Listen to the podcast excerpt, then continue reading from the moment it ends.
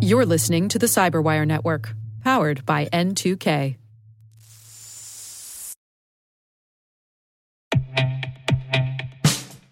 And now, a message from Cyberbit. Mastering cybersecurity is like mastering a sport. You build muscle memory through rigorous practice, then you train as a team to foster cohesion while operating under pressure. Like athletes, cybersecurity professionals thrive on hands on simulation. But traditional courses, certifications, and open source labs won't build you a winning team. You need Cyberbit. Cyberbit offers a hyper realistic simulation environment for your SOC, IR, and C suite to refine your skills, all using the market leading SIMs, EDRs, firewalls, and WAFs they use every day. Cyberbit is offering Cyberwire listeners a free live fire exercise. Sign up your team now at cyberbit.com slash cyberwire.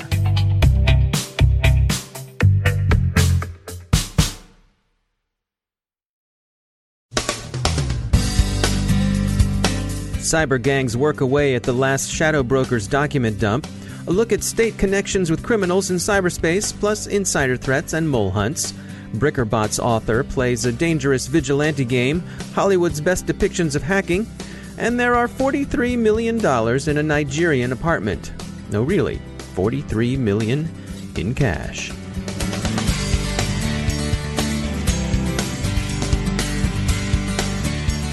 I'm Dave Bittner in Baltimore with your CyberWire summary for Friday, April 21st, 2017. Cyber criminal gangs are busily at work reverse engineering the tools alluded to in last week's Shadow Brokers document dump, according to what SenseCy and Recorded Future tells Cyberscoop they're observing in the dark web. These gangs are for the most part Russian, but with a significant fraction hailing from China.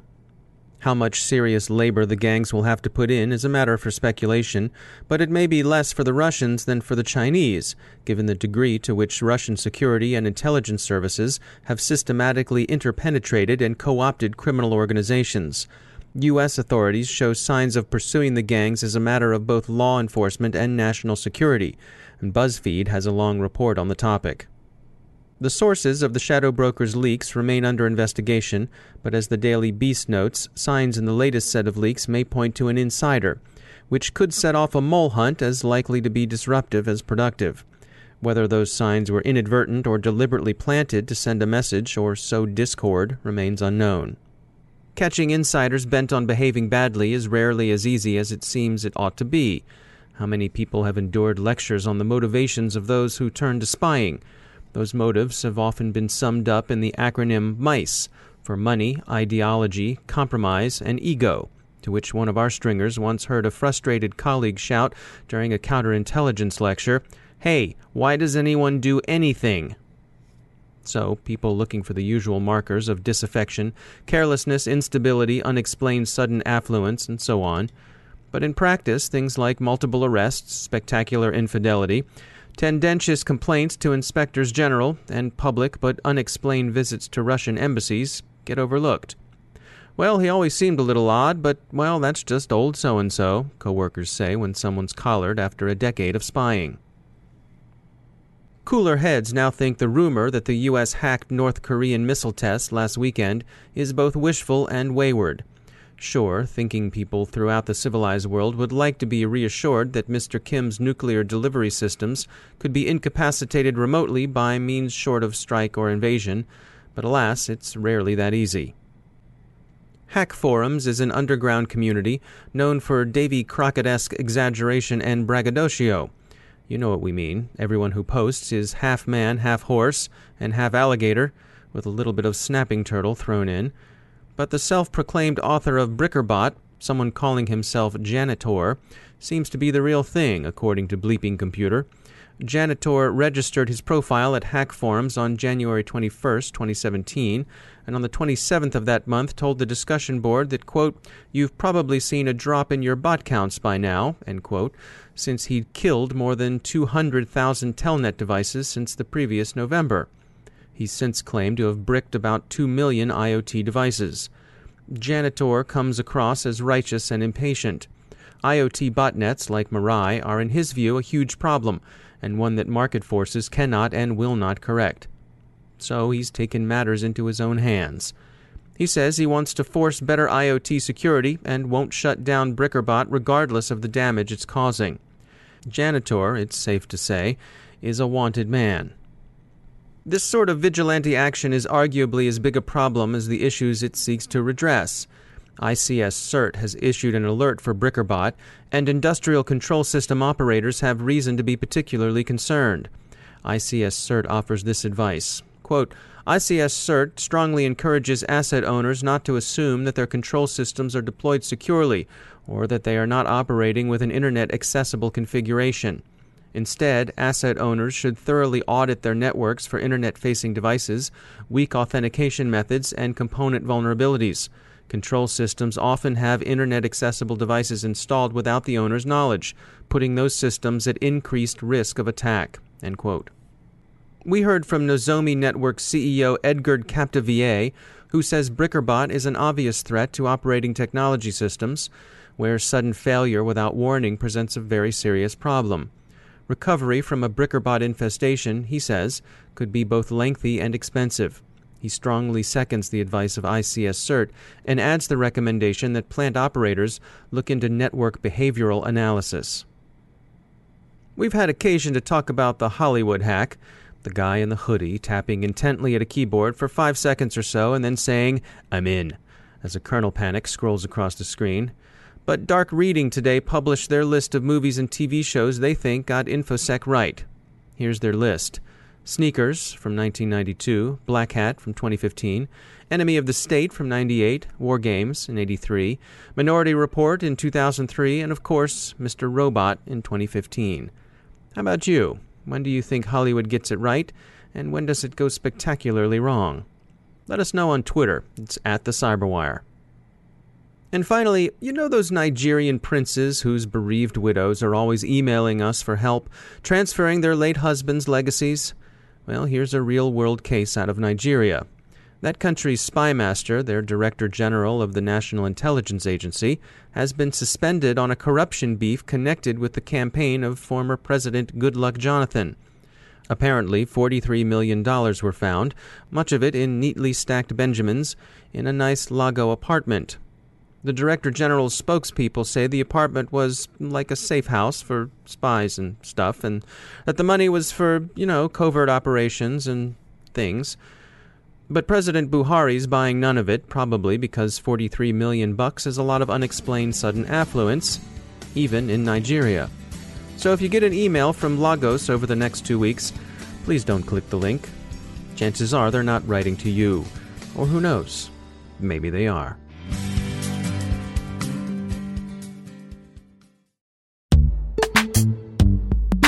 Every day, your IAM tech debt grows. Your multi generational services struggle to work together. Building an identity fabric can fix this. It makes all your identity tooling stronger and allows you to connect any app to any service you want to use with zero coding, zero maintenance, and zero app downtime. Strata's identity orchestration platform separates the identity logic from your applications so you can optimize existing IAM tools and manage them in a single control plane.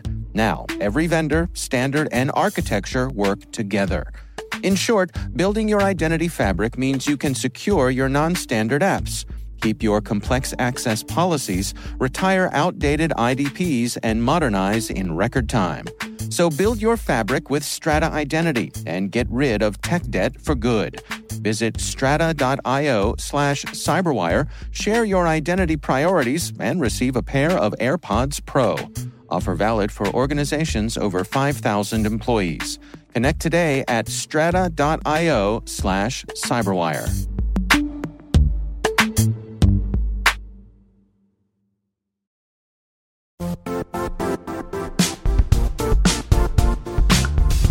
The IT world used to be simpler. You only had to secure and manage environments that you controlled. Then came new technologies and new ways to work. Now, employees, apps, and networks are everywhere. This means poor visibility, security gaps, and added risk. That's why Cloudflare created the first ever connectivity cloud. Visit cloudflare.com to protect your business everywhere you do business.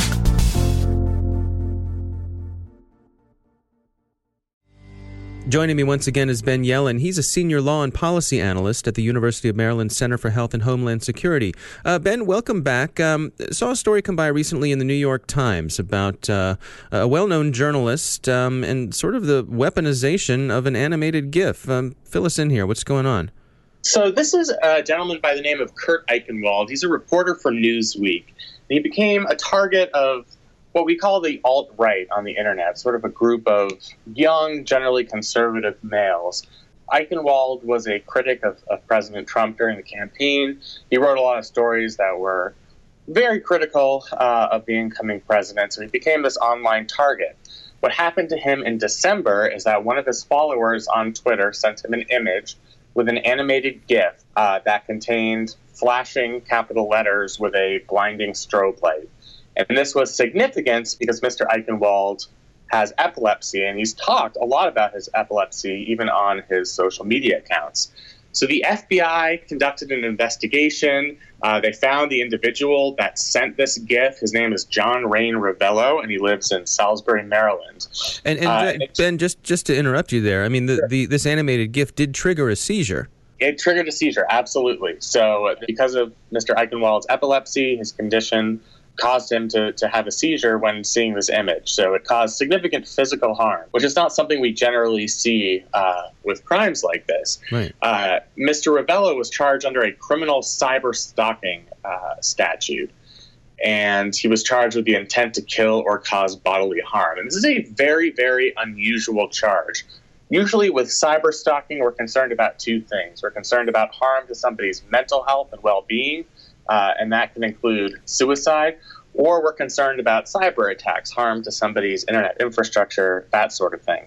It's very rare that something that you send somebody online could trigger physical pain and ultimately a seizure, which obviously is very serious. Another thing that makes this this case unique is the paper trail on it. The cyber stalker seemed to have known that Mr. Eichenwald had this condition. He had mentioned it before. There was uh, some direct messages that were uncovered as part of the investigation that he intended to activate Mr. Eichenwald's epilepsy.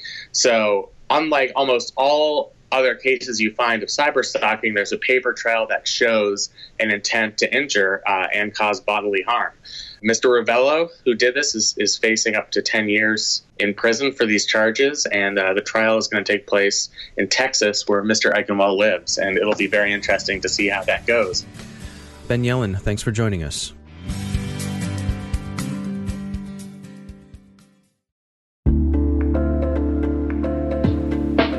Are lengthy security reviews pulling attention away from your security program? With the largest network of trust centers, Vanta can help you streamline security reviews to win customer trust, save time, and close deals fast. Proactively demonstrate security by showcasing key resources like your SOC 2 or ISO 27001 and provide real time evidence for passing controls. And when a security questionnaire is required, Vanta takes the first pass for you. Visit vanta.com slash cyber to take a self-serve tour. That's vanta.com slash cyber.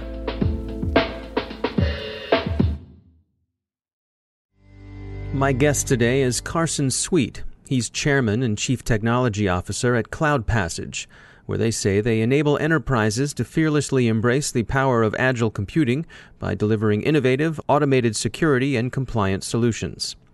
We began our discussion around the recent ruling by a U.S. judge ordering Google to hand over emails stored outside the U.S. in order to comply with an FBI search warrant.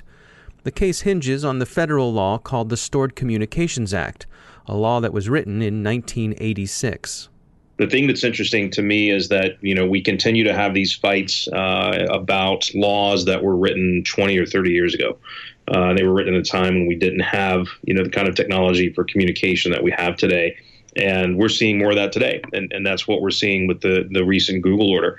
Microsoft went through this uh, some months ago, uh, where there was a, a federal government order to turn over information on foreign nationals. And that was actually uh, rejected by judges, and that was appealed, and it was uh, the, the the rejection was upheld. So that was, you know, good news for privacy, um, not good news for law enforcement. Uh, but this situation, the judge has actually pointed to uh, a 30 year old law that says that uh, it's not a big deal to make a copy of communications from one place to another because it doesn't actually keep the account holder from accessing their data. So it's not a form of theft. Uh, possessory interest is the, the term that you hear tossed around in this particular case, and therefore uh, Google should make a copy of the communication and put it on U.S. soil, so that essentially the FBI can then request it and, and get access to it. So it's uh, it's it's a bit of a, a, turnaround. It's a little bit surprising to a lot of folks, and again, it, it looks to some very old legislation that uh, I doubt very seriously anyone intended to be used this way, because of course it was developed in 1986. We've got a lot of laws on the books that have to do with physicality, that have to do with possession. You know, uh, an old question that used to come up, and it looks like it's bubbling up again in this case. If I make a copy of something that's yours, a digital copy, have I stolen it from you? Right? Because theft means that you've been deprived of ownership. Uh, that kind of problem with just the way that laws are written and and the the context in which laws were written 10, 15, 20, 30 or more years ago. And those laws, you know, being applied to situations now is, is really sort of the quagmire that we're stuck in. What about the, the mismatch between the, the velocity, you know, at which legislation is updated and the velocity that things develop in cyber? Yeah, it's a great question, and I think that that is um, bigger challenges with the technology velocity we're seeing today. Uh, when you look back at you know the the adoption of let's say client server technology, uh, which took over the world from mainframes, uh, that kind of a disruption was was much slower than the kinds of disruptions we see now. Uh, adoption of web technology. Uh, happened a little bit faster, and there were more, uh, you know, ripples, if you will, with these sort of big technology disruptions, there's usually one big seismic shift, and then there are a lot of aftershocks. And, and as we go along in our, our progression, our evolution of technology, uh, since the days of mainframe, we see more aftershocks every time we see a big disruption. Cloud technology, software as a service, uh, the number of different technologies and platforms available, the number of, of communication modes that we have today uh, that we just didn't have um, is, is accelerating, and that's going to continue to accelerate. Uh, the way that we legislate today is extremely problematic with regards to trying to keep up uh, with the with the uh, technology advancement that's happening. And so, you know, the, the next one that we talk about in, in the security world quite often is, uh, you know, machine learning and artificial intelligence. Uh, these technologies are starting to have a big positive impact on the security world. And of course, we don't have enough security practitioners out there, and we can't develop and, and grow that skill set fast enough and so, what does that mean from a legal perspective? Uh, you know, is something that a machine uh, dictates or a machine discovers? Uh, is that admissible? Is it something that is probable cause? There are all these issues now around artificial intelligence and machine learning. So that's just one example of what's next with regards to legislation uh, struggling to, to keep up with innovation. Uh, and then the international question comes in, and that's really where a lot of the issues we're seeing today come from is does one uh, sovereign state have a right to gain access to another sovereign state's data under uh, overt legal means? And and so you know even if we do figure this out for a single nation state, then we have to figure it out for the international community as well. So there have been a lot of discussions around do you do you have the right to delete certain things about yourself and uh, can you call up Google and say, I want you to wipe out all the data you have about, you know, here's my name and my email address? You know, run that to ground for a minute around, um, let's say that, you know, there was a law passed in the United States that said that any consumer had the right to contact any uh, vendor and say, delete my stuff, right? Very much like the do not call list that we, we came up with. Well, then how do we implement that, right? So, so that alone, from a practical perspective, becomes a massive problem with regards to e-discovery. So where is my data? Could any of these massive providers and collectors of data even find uh, everywhere that my data lives uh, and then prove to me that it's been deleted? So from a practical perspective, I think our society has gotten to a point we may be beyond the point of no return. At some point, the reality needs to be what does privacy now mean in a digital society? I think that's really the bigger question. Uh, and some of these issues around deletability of personal data uh, I think are sort of harbingers of that conversation starting. That's Carson Sweet from Cloud Passage.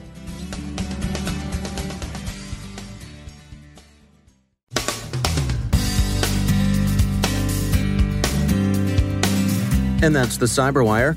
We are proudly produced in Maryland by our talented team of editors and producers. I'm Dave Bittner. Thanks for listening.